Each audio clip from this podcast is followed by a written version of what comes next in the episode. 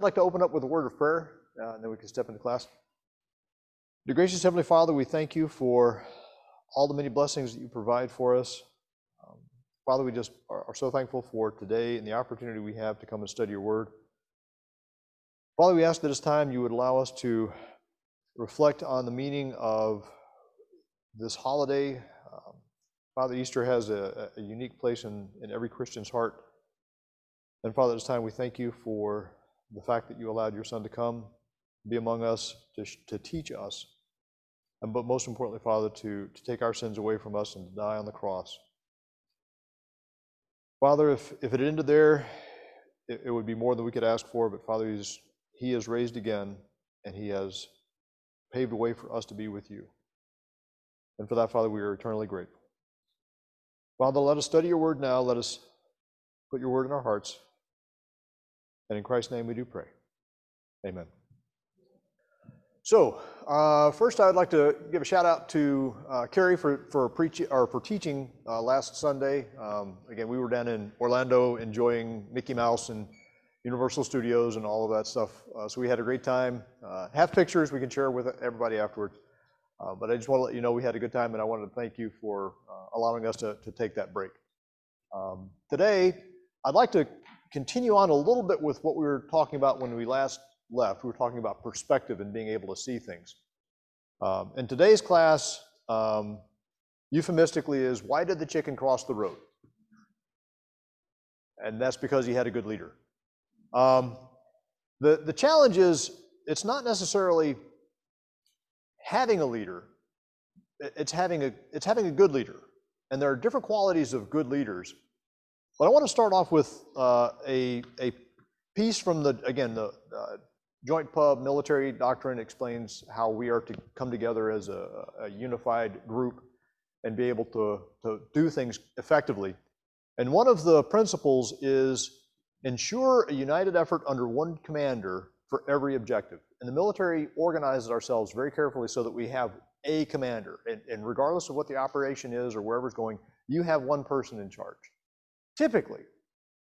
However, as you get joint groups together, you have the, well, I've got a commander of the air, and I got a commander of the sea, and I got a commander of the land forces, and they've all got to work together because they ultimately work for one commander, but they're kind of sub-commanders. And so the military has this caveat. It says, where unity of command is not possible, i.e., where you can't have one person in charge of everything, unity of effort is paramount.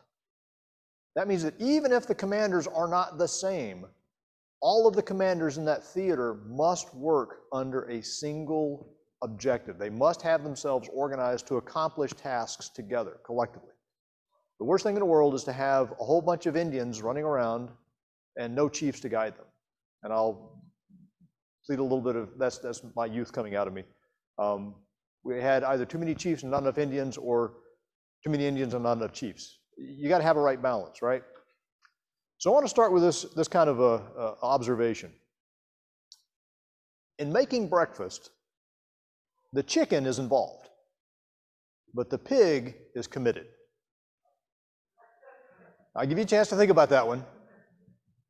And anytime you have that kind of commitment in something, usually it becomes very obvious what has to happen, okay? And so back in the Revolutionary War, uh, back when America was fighting for our independence from Britain, we had a challenge. We needed help, but we, the United States, were committed to that engagement. And we were getting help from a country overseas, France. And there was a very, very capable French leader. His name was Lafayette. And Lafayette was recognized and respected by his men like no other. I mean, he had a command of the French Navy that, that men just rushed to serve and they flocked to work with him because he was such a good commander. And Americans were a little nervous because here was Lafayette coming with this French troop. And the question was, how were the French and the Americans going to work together? Because they hadn't ever done this. Lafayette fortunately recognized he was the chicken. He was involved. The French were involved. But the Americans, the colonies, were committed to this effort. And when Lafayette got here, he immediately placed himself under George Washington's command and said, You are the boss. You tell me where you need my French forces to go, and we will go there and we will do your bidding. Because of that connection, because of the recognition that Lafayette knew if it went bad, the colonies would suffer significantly for it, he immediately said, You've got the, you've got the stick, basically. And so, as we start looking through, you can ask the question who's in charge? And that question has two parts. First, I want to know who the person is that is the leader, but more importantly, the reason I'm asking it is I want to know who everyone recognizes as the leader. Oftentimes, you'll have somebody who thinks they're the leader, who has the name leader, who is recognized as the leader, and they have a title, but they're not in charge. They're not the person who orchestrates, who organizes, who people listen to, who people go to for advice. That's the person who's in charge. And that's the person you want to ask if you're going around and say, hmm, I know who has the title leader, but who really is in charge here? And so being able to bring those together is absolutely critical for the church. We have to have someone who is recognized as the leader, but someone who's qualified to be the leader. Someone who's able to make that stick, who's able to pull it together for us. So, backing up to the class we had before I left, leadership has a challenge. And the challenge is something called perspective. As I said, who's in charge is up to the individual who you think is in charge may be different than who somebody else thinks is in charge. And the qualities of why that person's in charge differ. So I'm going to start with a question Who is in charge of the church? Shout it out. Jesus, there we go. Jesus Christ is in charge of the churches. Are there any questions on that point? Good. Okay, so that's the, that's the unity of effort. That's the single commander thing that we're talking about. That's everybody recognizing who's in charge.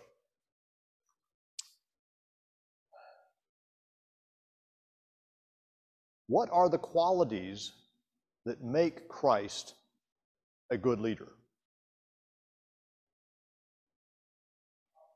Compassion, love,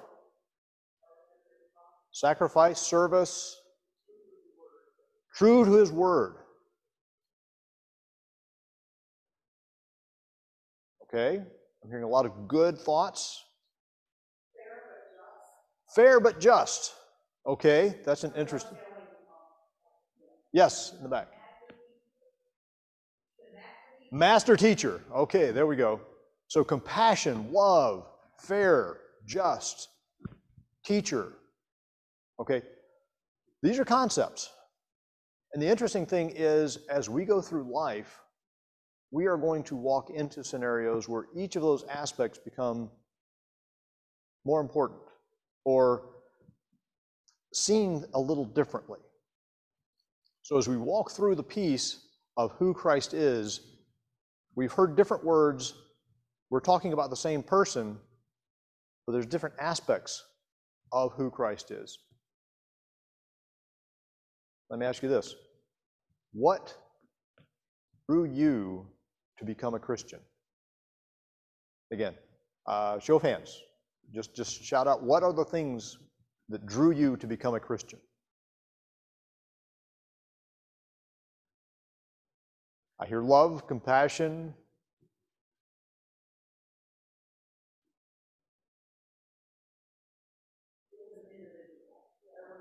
Okay. So a person drew you to Christ. What was it about that person that drew you to them?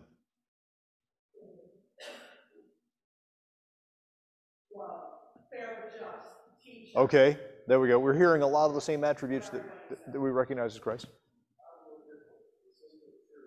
Consistent truth. Okay. That one is interesting. I like that one. Um, consistency.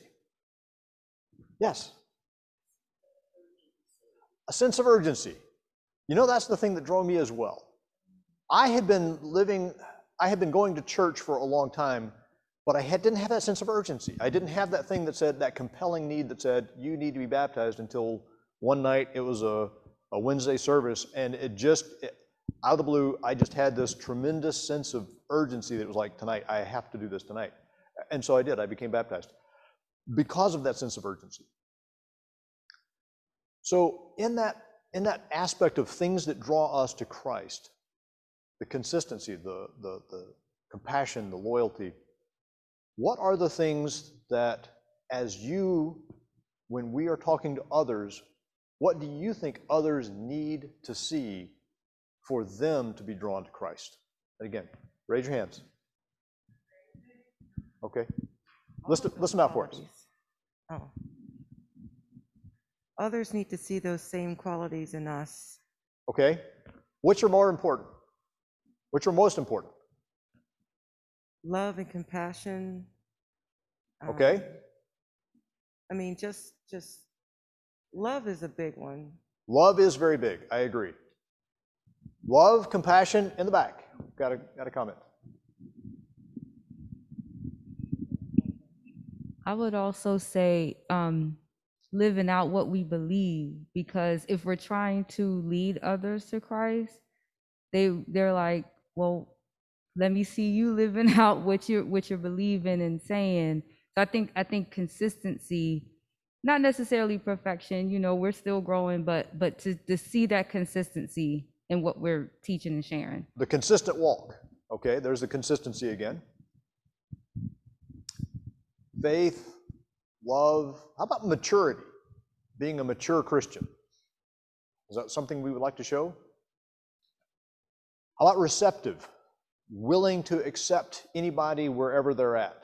Is that another key thing we'd like for them to understand about who Christ is? How many different names does Christ have? Think about that. I'm going to relate a story to you real quick. You probably have heard this story, but I want to relate it just to help put the context. There's a story about five blind men coming up and trying to describe an elephant. If you've ever heard the story, just pause for a second. I want to describe it to you for, for a moment. Five blind men walked up to an elephant and they each touched a different part of the elephant. One touched the legs and one touched the side. One touched the trunk. One touched the ear and one touched the tail. And they all started to describe the elephant. And one said it was like, like a snake. The trunk was very sinuous. One said, no, no, no, it's a wall. He was rubbing his hand along the side of the elephant. And one said, no, no, no, it's a tree. He was touching the legs. And the trunk of the, the, the legs of the elephant reminded him of a tree trunk. And one said, no, no, no, it's, it's a very thin, flexible membrane because he was touching the ear of the elephant. The irony is, all five blind men described a particular aspect of the elephant, and they described it very well, but they described it from their perspective. And the challenge is, they didn't have the ability to look at all aspects of the elephant to be able to describe the entirety of the elephant. In leadership, everybody is going to see that leader a little differently because we all have the blinders of this world on us. Does that make sense?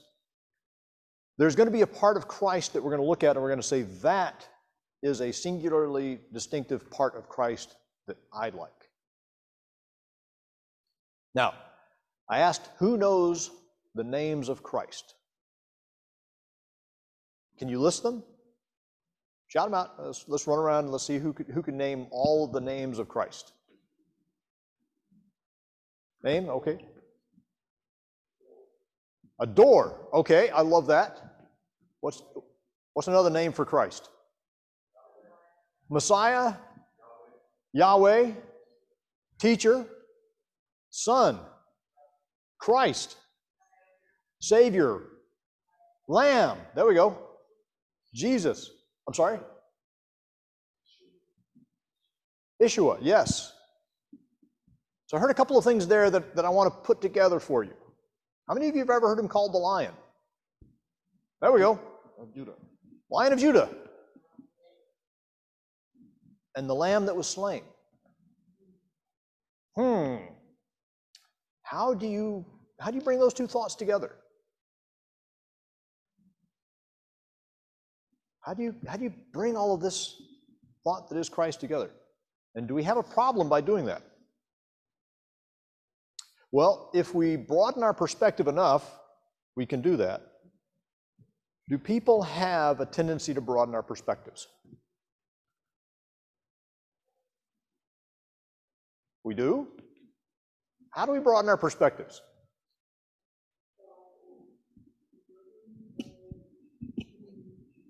Well, just like involved in something. Oh, Okay. Being, um, oh, now, what did I say? being observant and Be involved in something, thank you. by observing and being involved, okay? Is broadening our perspective something that just happens by accident? Why not? Why can't we broaden our perspectives just, just because?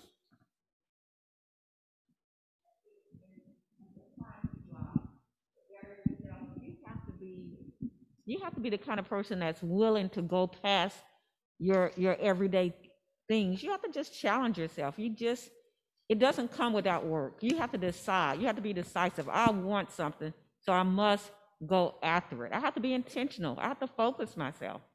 I have to be intentional. It isn't something that happens by accident. Perspective is one of those crazy things. When we become complacent, and I'm going to use that word very carefully, when we become complacent, our perspective starts to become tighter and tighter and tighter. Think about COVID. During COVID, people's perspective shrunk into this tiny little soda straw because that was all we were allowed to see the normal trials and challenges of life, the things that we could normally do and get out and see and participate in and be involved in, were greatly reduced. And so now these perspectives that used to be broader have now shrunk to these little soda straws. And now we're fighting and struggling as people to get our perspectives back wide enough. And it's painful because it's requiring us to step out of our comfort zone and look at things differently. We're happy when, when, and this is human nature, we're happy when things fit a very precise pattern and norm that we are expecting. We don't like unexpected. Not a lot of unexpected. It usually causes chaos. And so these narrow perspectives, these narrow lenses, help make us comfortable, and we start to say, this is what is important. If you look at today's society, we have Democrats and we have Republicans, and we have the entire spectrum. Now, when I grew up a long time ago, Democrats and Republicans kind of got along. This is a long time ago, back in the 60s and 70s. But, but Democrats and Republicans saw things differently, but they, there was enough commonality that they could find something called the middle ground.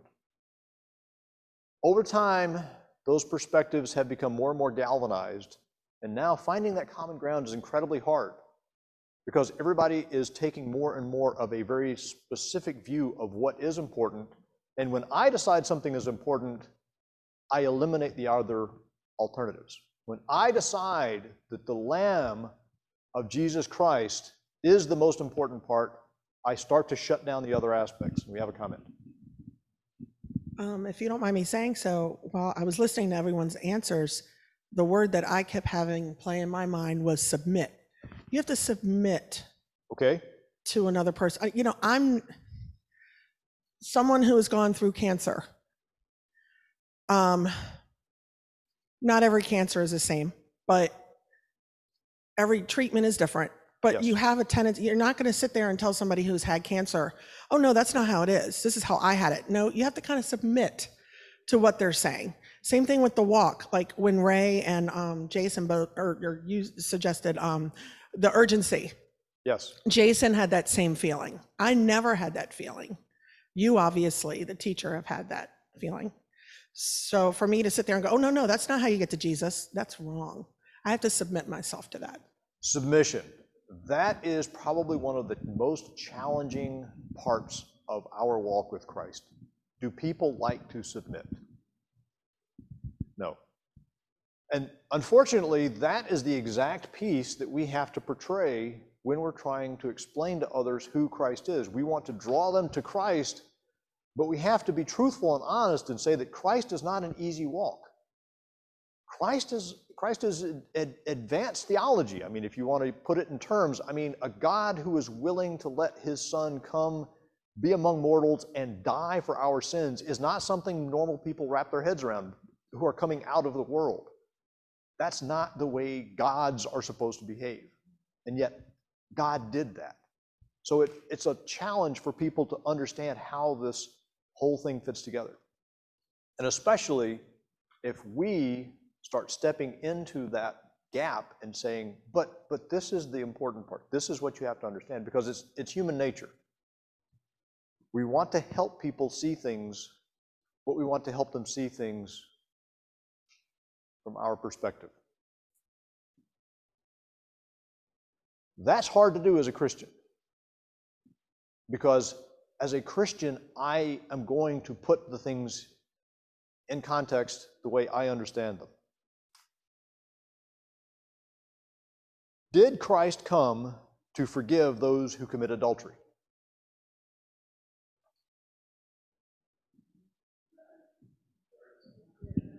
Yes, yes.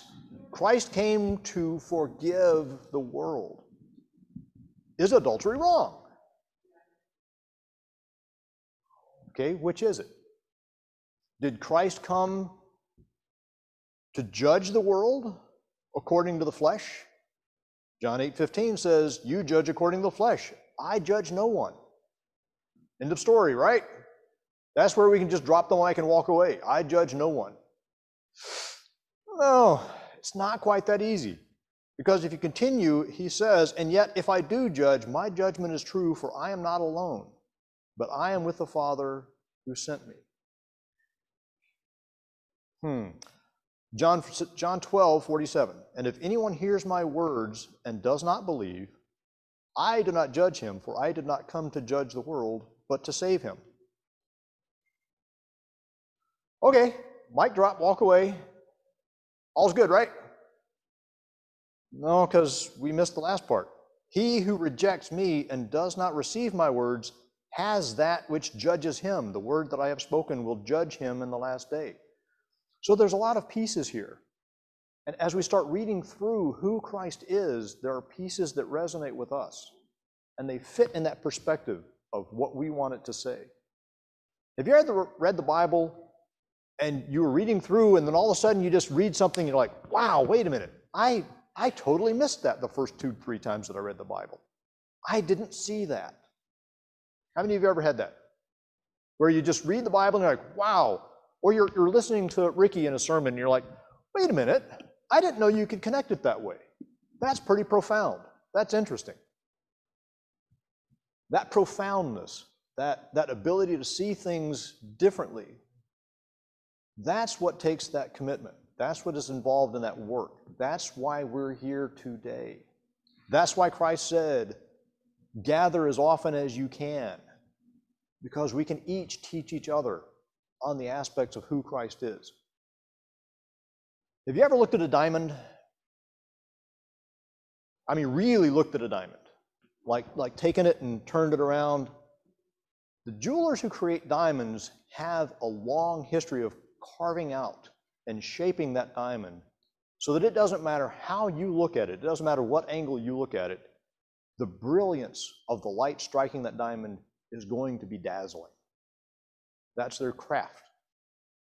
But if all you do is look at that diamond from the top down, it kind of just looks like a, just sort of like a regular diamond.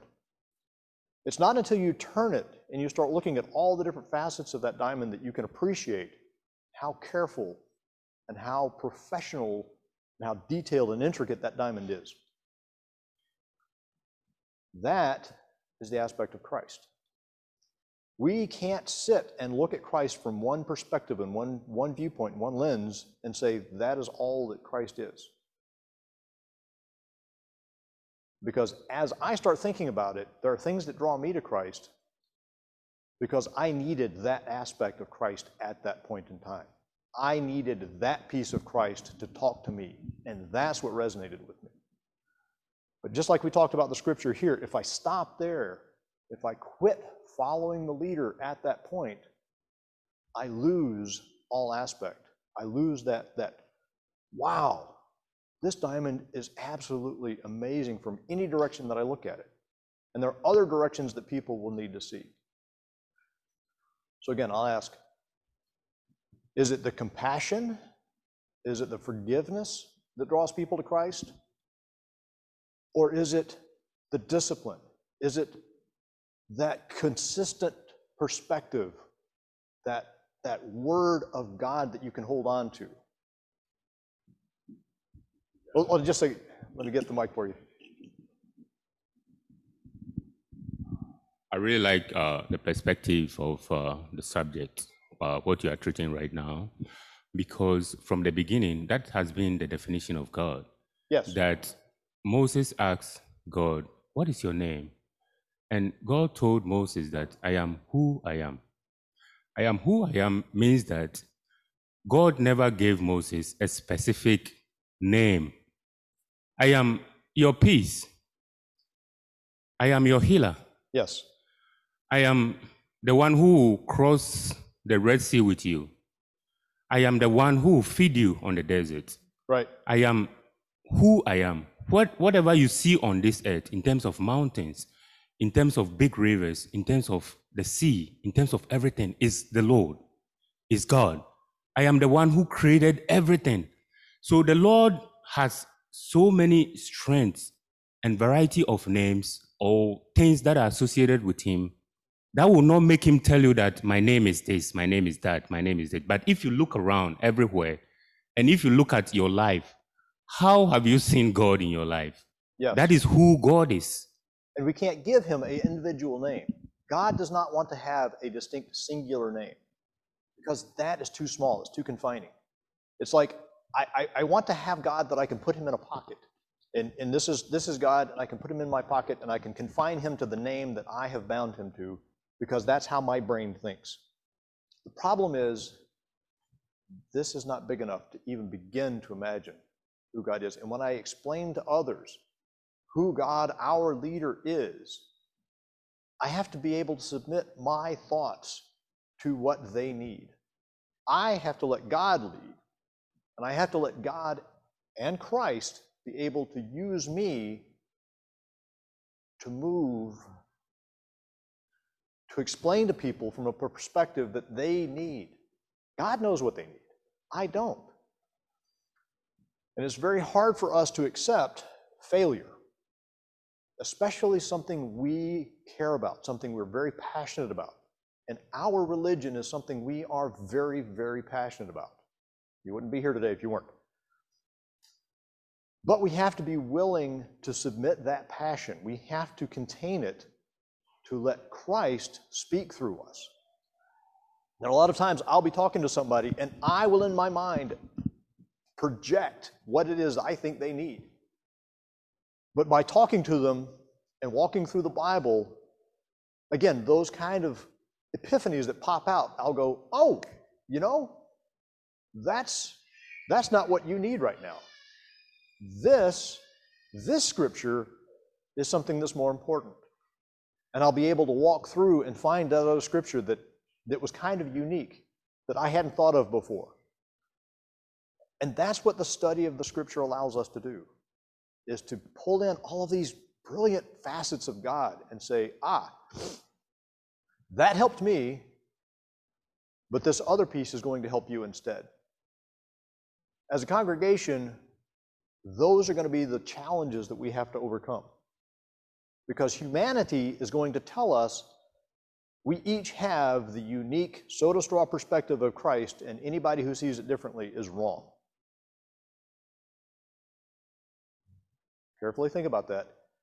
I am biased in my mind to think that I know who Christ is.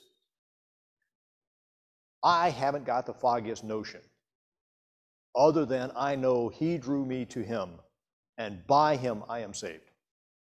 If I try to confine Christ in any other shape, drawing, or perspective, I'm stifling God, and I'm stifling God's ability to reach others. And as a church, we have to understand that. Every one of us here has a different perspective, has that different, unique vision of who Christ is. And collectively, we can reach the world because together, every one of us has that particular perspective that somebody needs when we're talking to them. We just have to be willing to accept the fact my perspective is not big enough to share with the world adequately. That's why Ricky preaches every Sunday, is because he is there trying to present his perspectives, and he's got various perspectives, and we all need those various perspectives. But we also need to be able to listen to one another. Because as we are following Christ, we have to do it in a unified fashion. But remember, if we can't have a single leader, we need to have a unified effort. So I'm going to ask you this. As a church, what do we do? If I said the church and I use the word we, what's the next word I'd put after we? What do we do? We we serve. Okay, I like that. We serve God. Okay, we're putting it together now. We, identity, serve God. Anybody want to put a why? So that we, Go on, it's collective effort here. Just pull out a crayon and start scribbling. We serve God so that we can be saved, okay? Do we want to stop there? What else do we want to add? We serve God so that we may be saved and and others may be saved also. Okay. So that is the collective. If, if you had to put it in a nutshell, that's basically what we're trying to do. Now, the next question is what is most important to make that happen? Is missions important? Is inreach important? Is the, is the benefit, the, the food uh, service, is that important? Okay, now you, this is unity of effort. Unity of effort says, I understand what the first piece is. We serve God so that others may be saved, and we may be saved also. How we go about doing that is not as important as why we do it. Don't get those confused. In the military, a lot of people get those confused. What I am doing takes on more importance than why I am doing it. That's human nature. We have to avoid that as a church because that's the piece that Satan will ultimately use to undermine the church, and he does it all the time. The church starts looking at what they're doing and they forget why. The what you're doing is relatively important because you're trying to accomplish the why. As we start looking at the churches in Revelations, you will start seeing this over and over again. The churches, when they focus on the why and they don't focus so much on the what, they get it right. When the churches focus on the what, they lose focus on the why. And Satan will constantly undermine us because he is going to make sure that the what takes precedence. We just talked about some things that were very important to us. Our religion is very important to us, our passion, our, our, our focal point. But through that, we're going to take that lens, that soda straw perspective lens, and I am going to say this is the most important aspect that I want championed. I want the church to focus on this with me because I see this as very important because it's how I came to Christ. The challenge is how many people like me are there in the world? There's one person like me. How many people are there like you in the world? There's hopefully hopefully there's more than one, but but there's all. uh, we want more of you. Diane, we want more of you. But you're right, there's only one. There's only one person who sees Christ exactly like you do, who's lived and walked through those things. And so, what are the things about Christ that lead you are going to be different than the things that lead somebody else. But we're working together. We're trying to come to Christ and bring others to Christ collectively together. And that requires that famous word that you used submission. I have to be willing to submit that my perspective, that my view on Christ is not the only perspective. There are others. And when I read the gospel, the gospel is the elephant, ladies and gentlemen. If you try to put the gospel of Christ, the word of God, into a box and say that it says this and only this, you are doing Satan's work. We cannot, and I emphasize this strongly, we cannot be the sole interpreter of God's word. God's word is too big for any one individual to be the message. That's why it's written down. That's why it is something that we preach together. That's why people come together and study His word. That's why the Bereans were so noble, because they studied His word and they looked at it and they tried to uh, decipher who is this leader? Who is God? And what is He to us collectively? Hold on just let me get the microphone for you. If you talk about we cannot be the sole interpreters of the word of God, can you just explain it more? Because it looks like uh, that is what it has been, that uh, we are the only people who understands the gospel and whatever we say is final. Let me clarify, and that's a good point. We individually cannot be, in our own minds, the single authority on what the Bible says. I've tried, I've studied, I've looked at it. I have to interpret the Bible for myself. But I'm very cautious not to stop at me. When I hit a troubling passage, I ask others, hey, especially those who are around me who have studied it more, I read this part of Scripture, and this is what I understand the Scripture to mean. How do you read this? And collectively, by building this holistic perspective of the diamond and being able to turn it in the various facets, I come to understand what the Bible means to me, for me.